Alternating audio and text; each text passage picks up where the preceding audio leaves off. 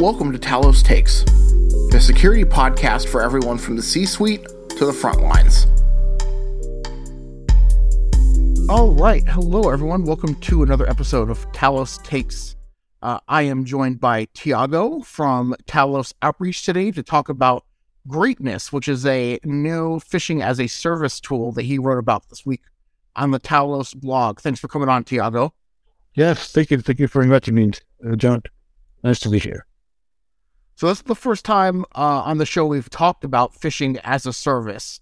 So can you kind of provide a quick overview of what this type of threat is exactly and how this type of a system works for the attacker?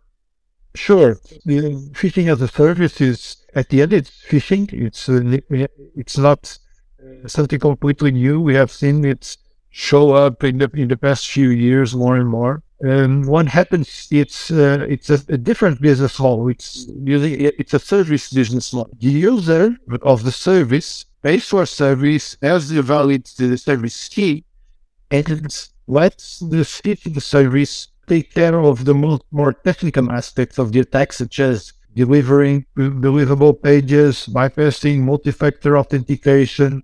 So then, among phishing as a service threats that we've seen, or uh, what kind of makes greatness stand out, or you know, like what is unique about it that made you want to write and kind of research about it? This stood out because it, it is a very simple uh, but effective approach. So it stood out because it's new, so it's it's a different from it's a different service. Many of the features are similar to others, but it's a different service and it's a very simple and effective approach. It, it specializes only on Office 365 and it delivers it makes the service users almost carry on the same scripts uh, always, which makes it in a way limited because the attacks always are based on a, on a supposed shared office document. But at the same time, because of this limitation, they made the service pretty believable and then they maintain a consistent image throughout, throughout the attack, which includes, for example, the background image and logo of, of the victims once they get to the login page. It's very consistent with the image that you would expect on, on uh, Microsoft 365 environment. And you highlight specifically in the blog post that greatness is meant to, like, it can be highly tailored to target business, different businesses.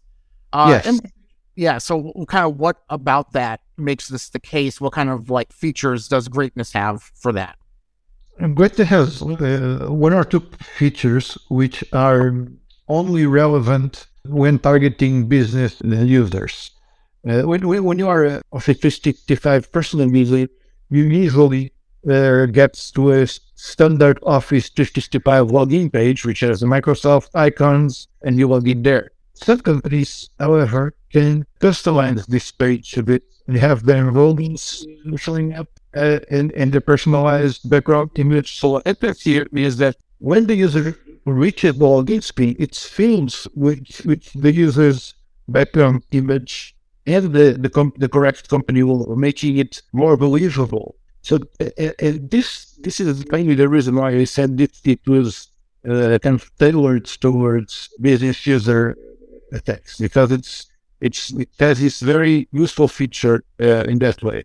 And the the main crux of these attacks that you write about in the blog post is that the malicious attachments or emails that Greatness sends points people to an Office 365 login page or, or what looks like it's impersonating a legitimate one. What are kind of the so what are the technical details of how that works exactly and why it's particularly so convincing to users that's making greatness successful? That, that exactly right. So the, the attacks always start with the supposed document that is being shared with, with the, the victim. And once the victim tries to access this document, either by opening an attachment or following a link, he is presented with a blurred image of the documents, and then in an image that's all consistent with the Office 365 environment, is redirected to a login page, which is a replica of, of the, the, the Office login page. Once the user starts filling his details or uh, starts entering his password and email if necessary, what happens is behind the scenes, the service is receiving the data that the user inserted and it's making making a, a request in the background to the origin to the to the original Office login page, sending this request, sending this data posing by the victim. So the victim was staying to the fake web page, and the service was heading to the real web page using the stolen data. And then it, it does the same thing backwards. So, for example, if the user is using multi-factor authentication, the real web page will request uh, some action or a claims from the from the service to continue the login, and the service will make a replicate this request back to the user. So the user will have to do an action on his cell phone or enter a multi-factor authentication code, which will then again uh, be relayed back to the real uh, Microsoft login page and ultimately receive the authenticated session cookies, which will be stolen. Uh, and that's what will allow the uh, to, to a page that, uh, that that's protected by multi-factor authentication. So that's effectively how the multi-factor is, is bypassed. To summarize this, it's effectively a man in the middle between both the user and the real office website. And it's pretending to be one, uh, pretending to be the user to the Microsoft website and pretending to be the Microsoft website to the user and keeping every information that's possible. So, what are we looking at in terms of defense and detection here? Basically, does it just kind of boil down to the normal phishing prevention and user education that we always talk about? Yes, this is, this is normal phishing. Either the phishing, the, the bar for phishing is started being raised as multi-factor authentication came up, and as uh, as companies start even really uh, preventing services from the phishing services then connecting to their login pages.